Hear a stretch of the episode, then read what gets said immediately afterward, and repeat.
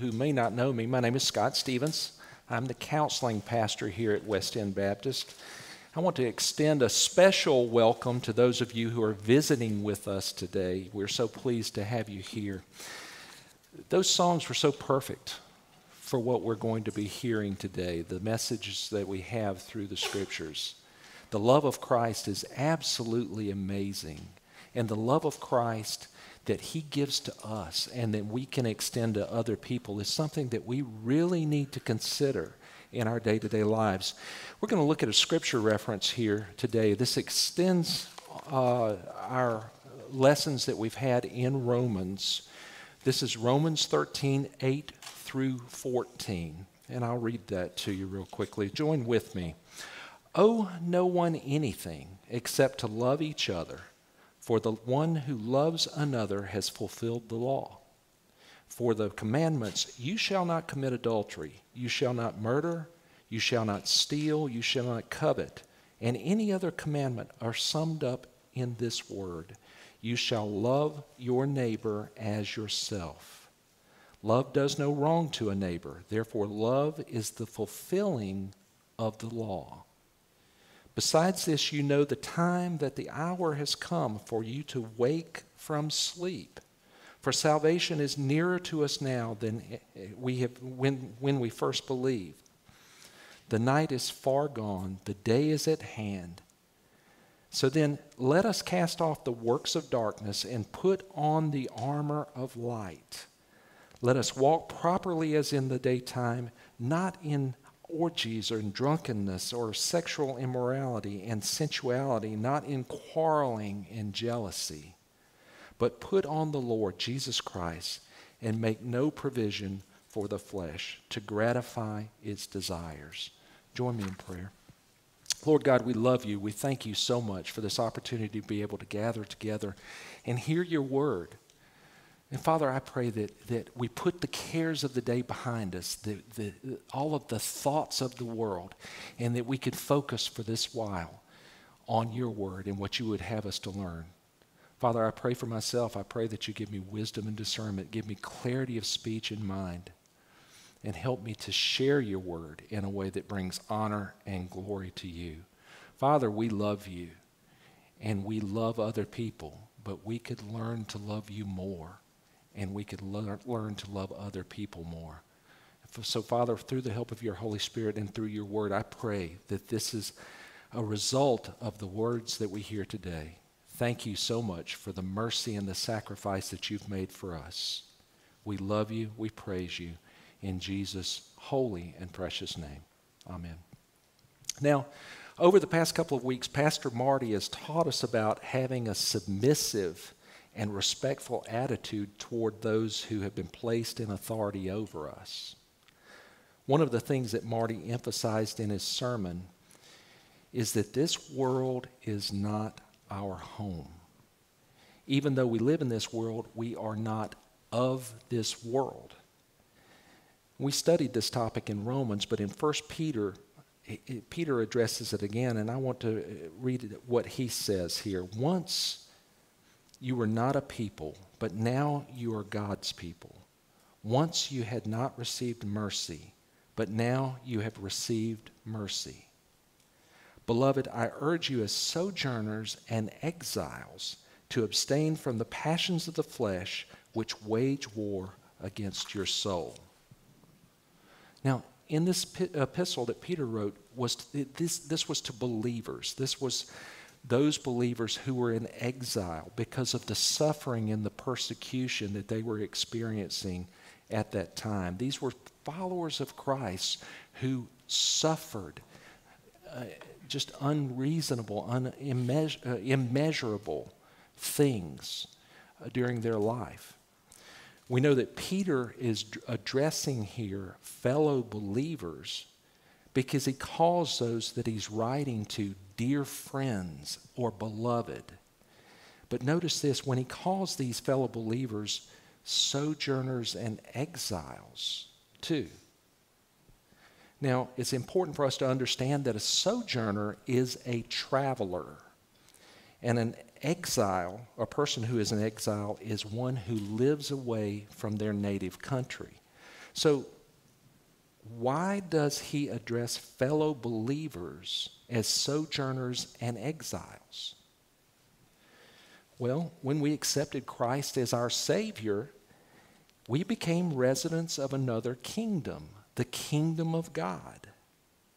So we, as people who are of another kingdom, are sojourners and exiles in this world. And as a part of His kingdom, as a part of His people, His church, we are to live in this world, but we're not to be of this world.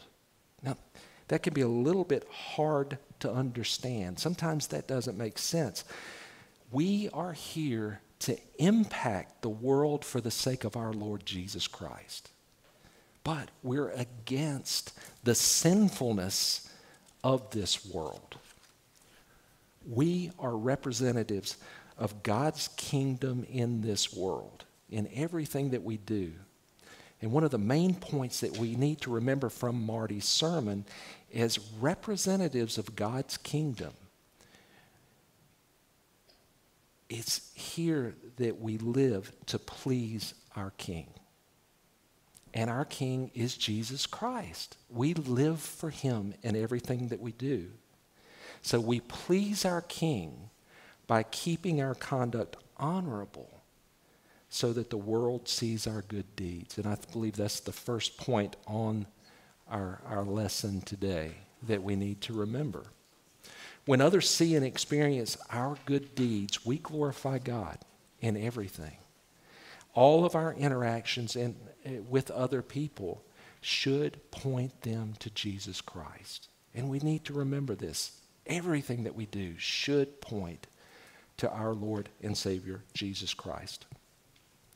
So, as we live and interact in this world, we are to avoid being ensnared by the world's sinfulness, which we know is so prevalent.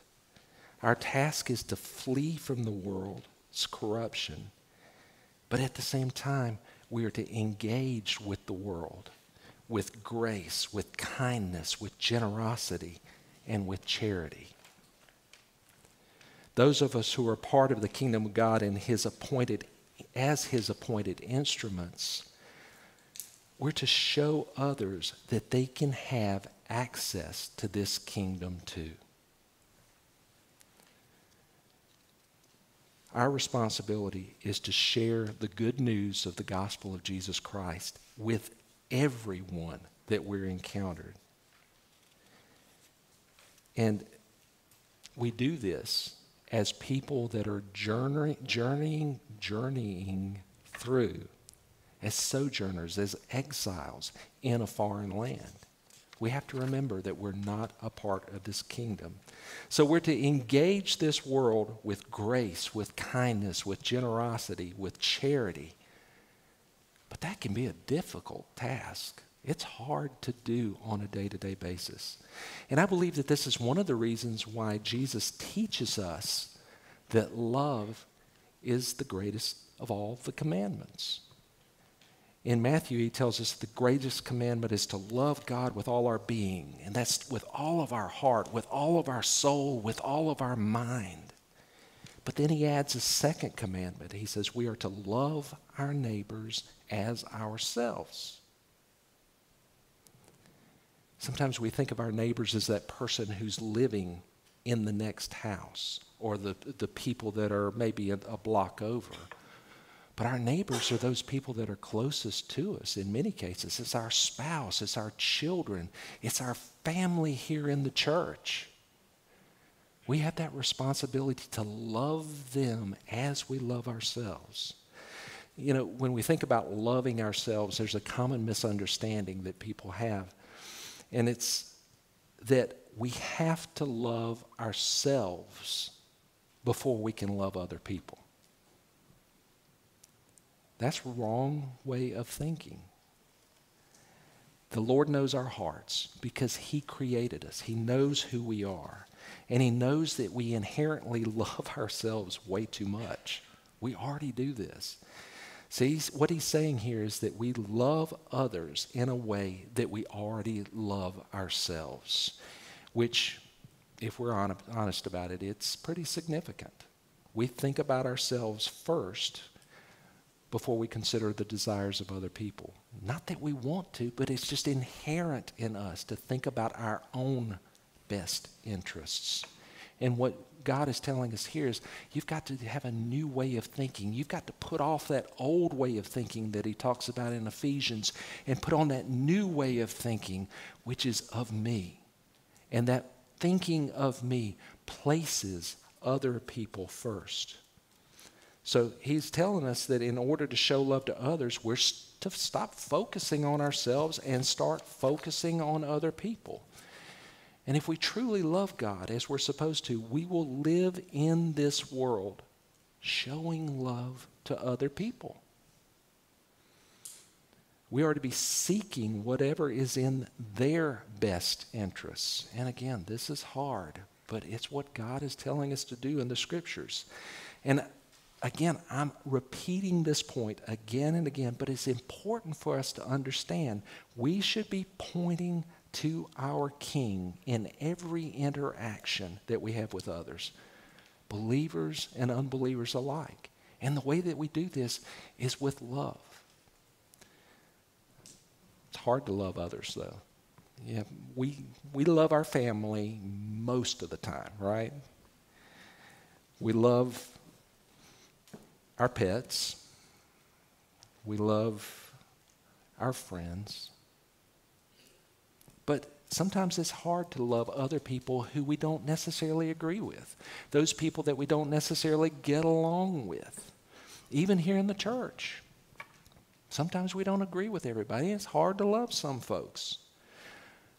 I guess the question is do we really know how to show people, particularly here in the church, but then also in the world, that we love them? Do we really know how to show them the love that they need to have to see that we're concerned for their eternal life.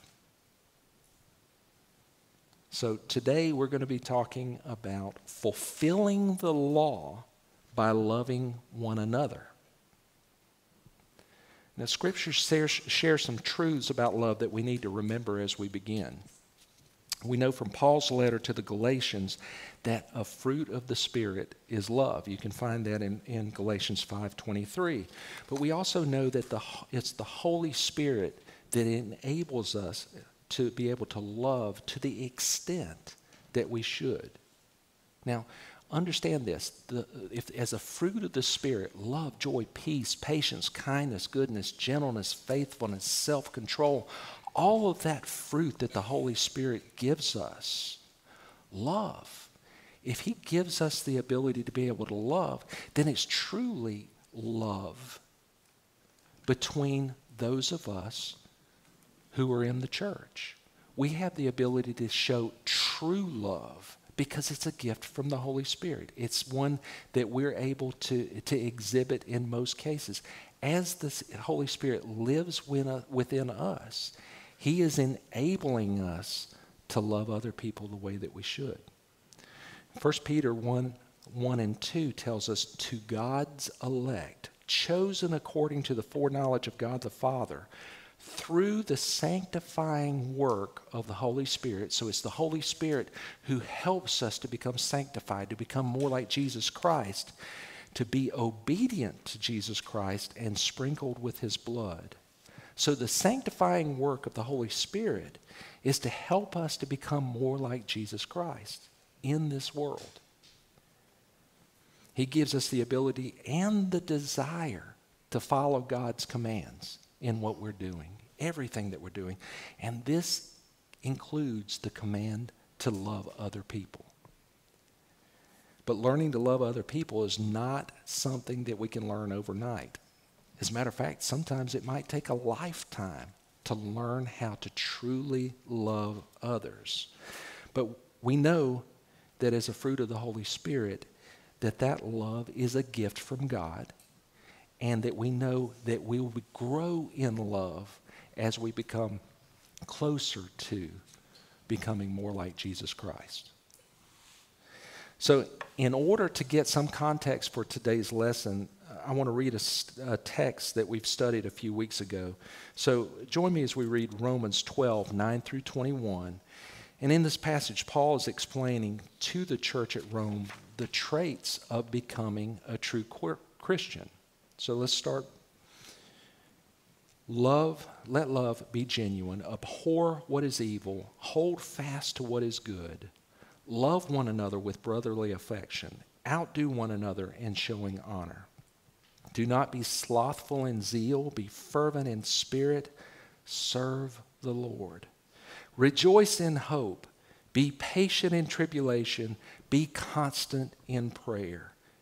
Contribute to the needs of the saints and seek to show hospitality. Bless those who persecute you, bless and do not curse them. Rejoice with those who rejoice, weep with those who weep. Live in harmony with one another. Do not be haughty, but associate with the lonely, a lowly. Never be wise in your own eyes.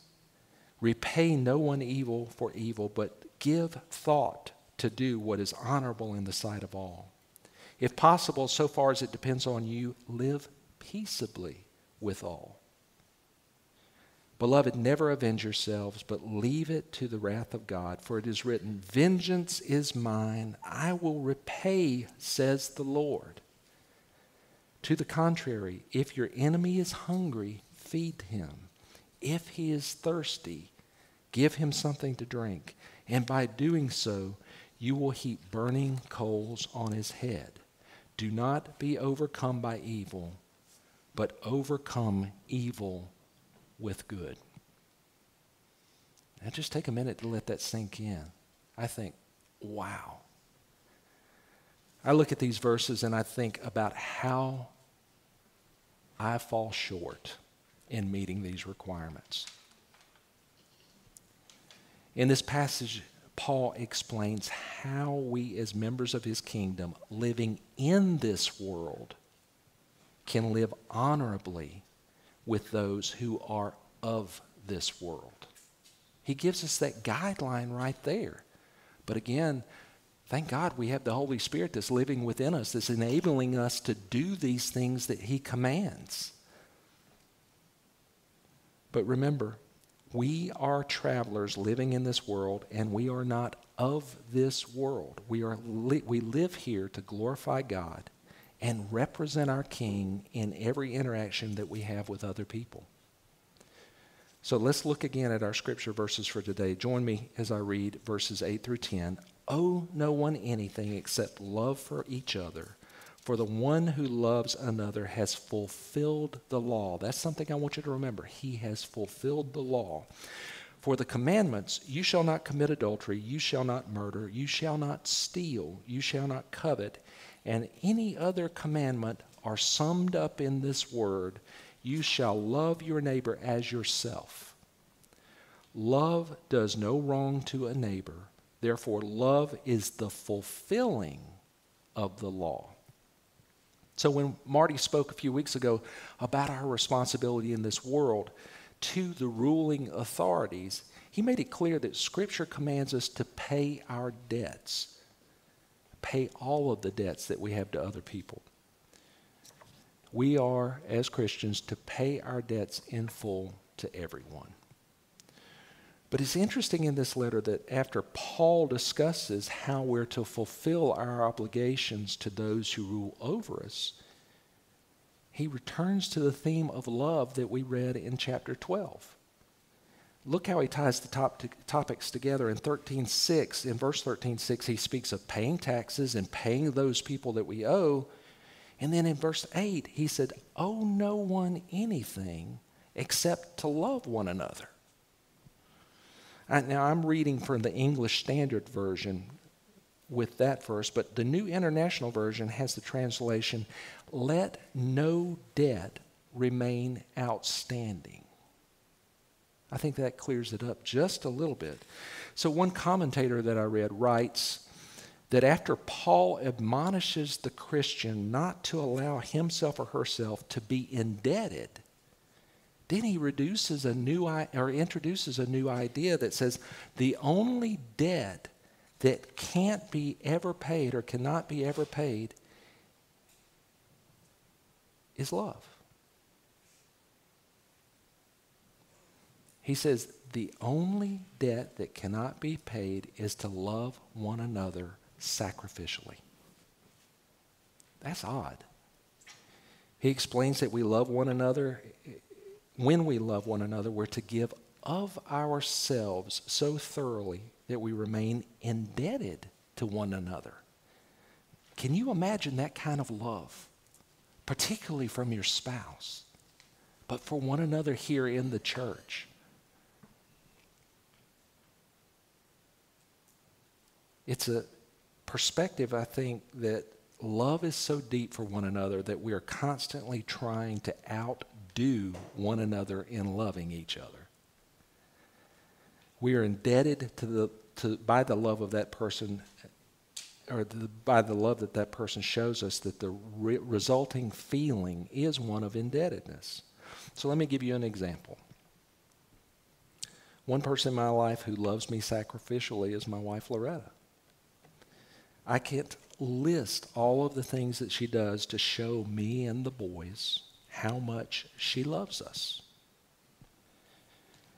She doesn't do it part of the time, she does it all of the time. She doesn't do it when she just feels like doing it. She does it when she doesn't feel like doing it.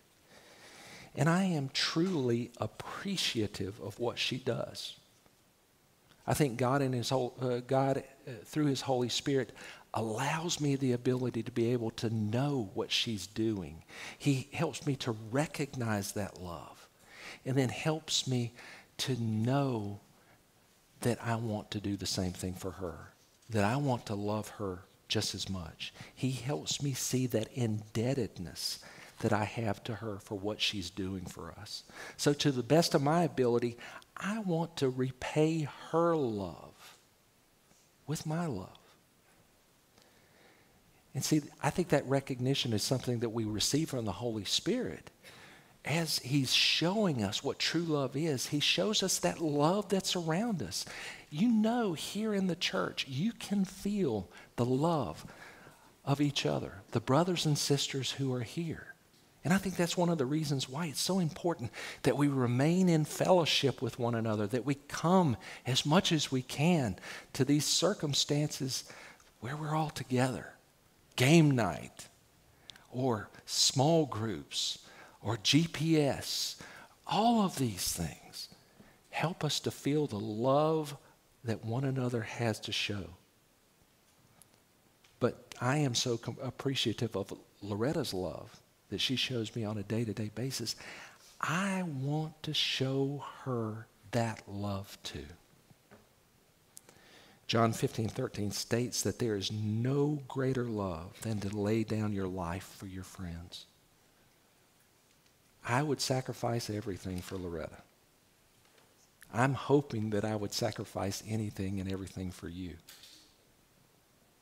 I'm praying that we can get to that point. According to the Paul, though, this type of love should not be just for the ones closest to me, though. As I said, I want to get to where I would sacrifice that kind of love, the, even to the point of death, for anyone.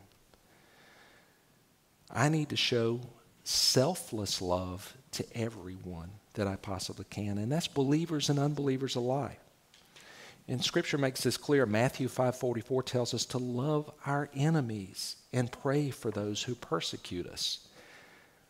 Our act of love, our sacrificial love needs to be for all. But this particular passage that Paul has here in Romans is speaking to the people of the church. And it's important for people of the church to understand the points that he's making. Paul, in this letter, places special emphasis on the need for us to love one another here in this congregation. And this is such an important topic that he's given a similar uh, exaltation to the church in Galatia. In Galatians 6:10 he writes, "Do good to all people, especially to those who are in the church.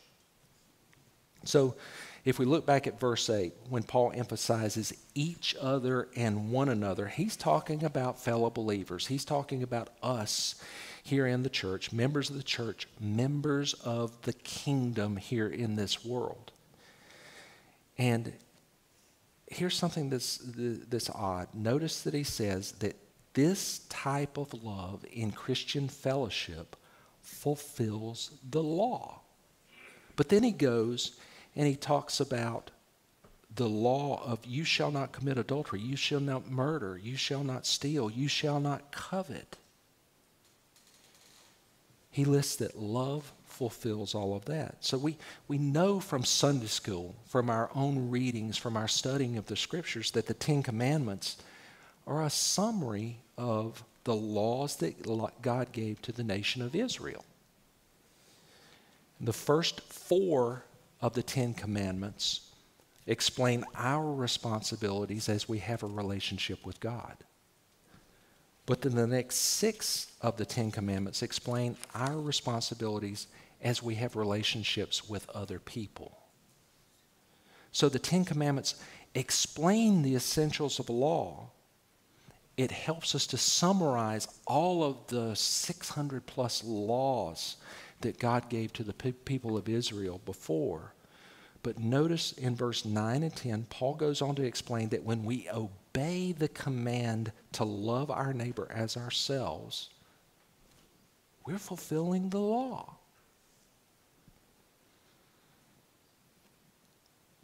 Paul explains that the person who shows true love will do what is good for his neighbor. True love will not allow any activity that will harm his neighbor. And we're to seek only that good for others. We're to refuse to do anything that will manipulate or hurt others. And a good way to explain this is that as believers here, particularly here in the church, since Paul is dress, addressing those here in the church, we are to adore one another. We are to be devoted to one another as members of the same body of Christ. And by doing this, we're acknowledging the purpose for the law. And we're bringing the law into completion. So, this verse can be confusing. It's, it's something that I've had to really think through. And as I read Scripture and understand that Jesus came to fulfill the law, Matthew explains in verse 517 that Jesus came not to abolish the law, but to fulfill the law. So we, we're looking at Jesus who came to fulfill the law, and yet we're told that by loving others, we fulfill the law. That's where it's a little bit confusing.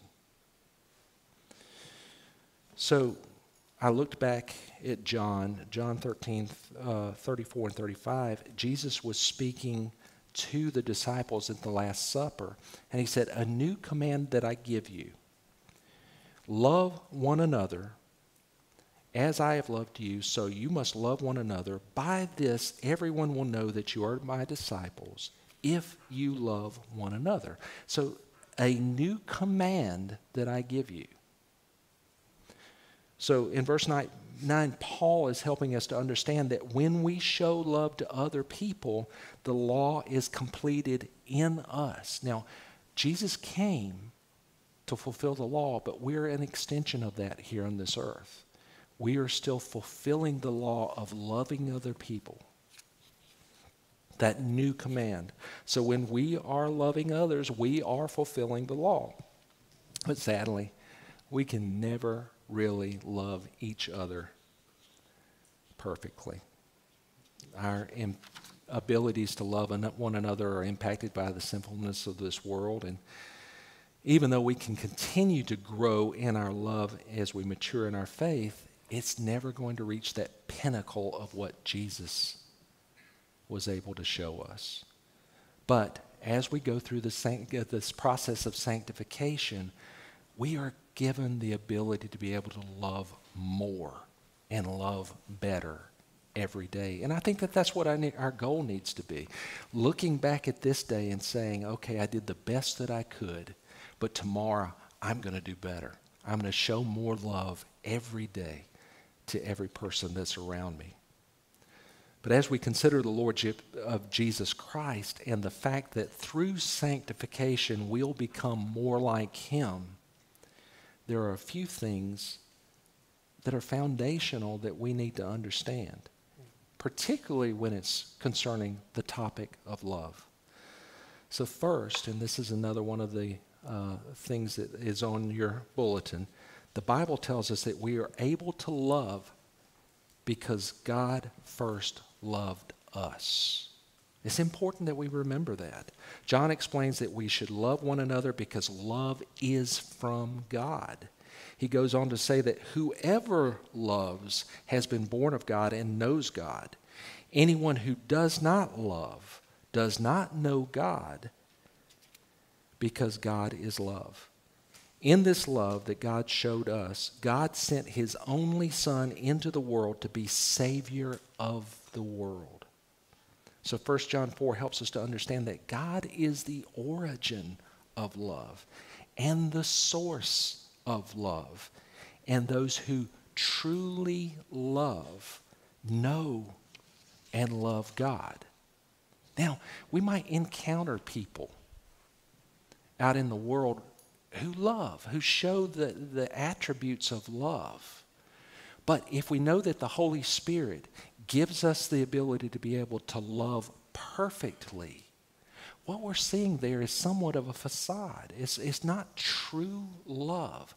Apart from ourselves, or apart from the Holy Spirit, living in ourselves, we don't know how to love anybody but ourselves. It's only through the Holy Spirit that we're able to project that love to other people. And that's one of the things that we need to li- remember as believers, as followers of Jesus Christ. So if we claim to be followers of God, if we, we will love God with all our being and love others more than we love ourselves. And the Holy Spirit helps us to do that. Second, the essential part of the character of God is love. Everything that He has created, everything that He does, everything that He communicates, and everything that He has provided for us stems from His love. His love is so astounding that when He created, uh, created us out of His love, He created us with the ability to love others. That's one of the things that attributes that he passed along to us. Again, sadly, our ability to love changed during the fall of Adam and Eve, but the ability that we had at creation, that Adam and Eve had, was pure and undefiled love for God and for each other. I, I, I, sit and think about this. Can you imagine that undefiled love that Adam and Eve had for each other before the fall? The focus that they had on God and then the ability to love each other is just, in my mind right now, unthinkable. After the fall, that love became defiled by sin, of course, and, and it became a selfish love. It became an inward focused love, a love that no longer loved God, truly loved God, or truly loved other people. So I mentioned before that God is the source of love and the origin of love, and He is the one who first loved us. And He gives us the ability to be able to love others and to understand what love is. This means that all true love comes from Him. And one of the things that I help people to understand as I'm doing counseling, sometimes premarital counseling or marriage counseling, is that love is not a feeling. I've heard some people come, some people come into counseling and say, I just don't feel the way I once felt or we've fallen out of love. Well, love is not a feeling, love is an action. How do we know this? We get this from the example that God provides us in John 3:16. It tells us that God loved us so much that he gave us his son. And we re- read the same declaration in John 4, and this passage tells us that God sent his only son into the world to be the savior of the world. So it's only an unexplainable and undeniable love, true love, that would make a sacrifice for that. So when we look back at Christ, we look back at the sacrifice that he made, we look what God did to give us that sacrifice, we get a clear picture of what love really is. So, third, I want to read a couple of verses to start this off. But John, uh, Parks read this earlier, but we need to go over it one more time. John 14, 15 tells us that if we truly love Jesus, we'll keep his commands. In verse 21, it goes on to say, Whoever has my commands, commandments and keeps them, he is it who loves me, and he who loves me will be loved by my Father, and I will love him and manifest myself to him. Judas said to him, Lord, how is it that you will manifest yourself to us and not to the world? And this isn't Judas Iscariot, this is the other Judas. And Jesus answered him, If anyone loves me, he will keep my word, and my Father will love him, and we will come to him and make our home with him. Whoever does not love me does not keep my words. And the word that you hear is not mine, but the Father's who, but the Father who sent me. So the greatest evidence of our love for Christ is when we show obedience to his word to the commands that he gives us. And remember, he gave us a new command through the disciples. He said, Love one another. We've read in the Bible today several of his commands regarding how we're to love one another. We've read, we've read that Jesus ushered in that new command.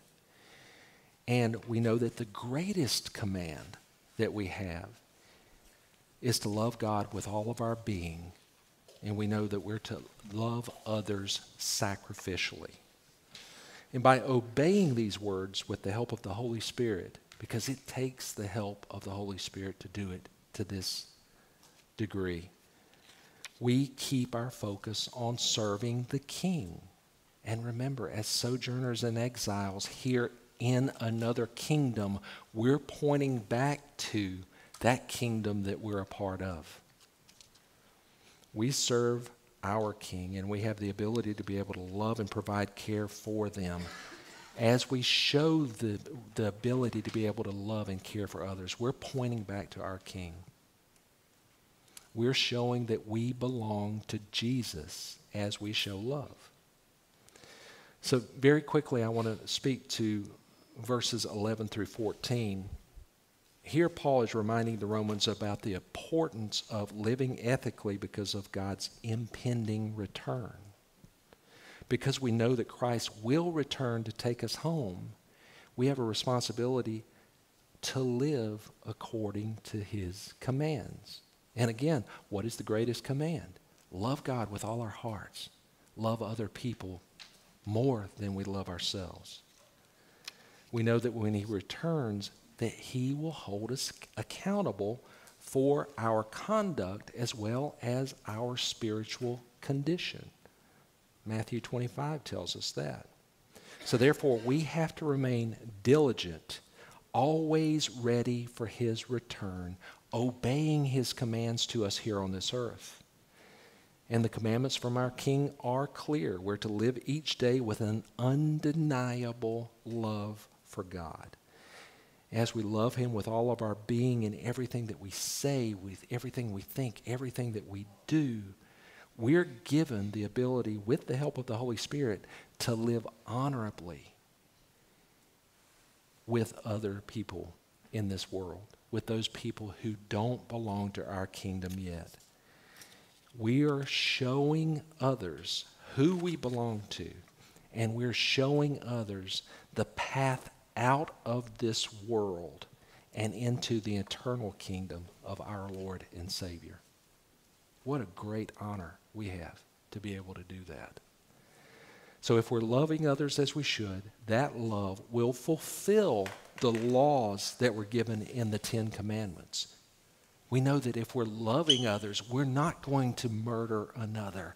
We're not going to covet another's possessions.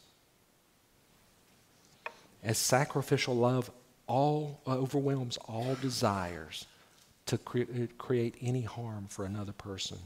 And that kind of love only focuses on good. That kind of love seeks peace in all interactions with others, whether they're believers and unbelievers. Join me as we pray. Father God, thank you so much for this message. Thank you for the fact that you have first loved us and you give us that ability to be able to love other people. And I say here, first in the church, that we grow in our love for one another. You've blessed us, you've given us the ability to be able to love one another sacrificially, but we can do better. And Father, as we love one another, help us to reach others within the community Give us that ability to be able to love them and show them your kingdom. You're a mighty God. You're a great God. We praise you and we thank you for the blessings that you have given us. We thank you for Jesus. And we thank you for the fact that he has given his life for ours. What an undeniable show of love. Help us to show other people that, that, that, that love. Father, thank you. We praise you. We love you. In Jesus' holy and precious name. Amen.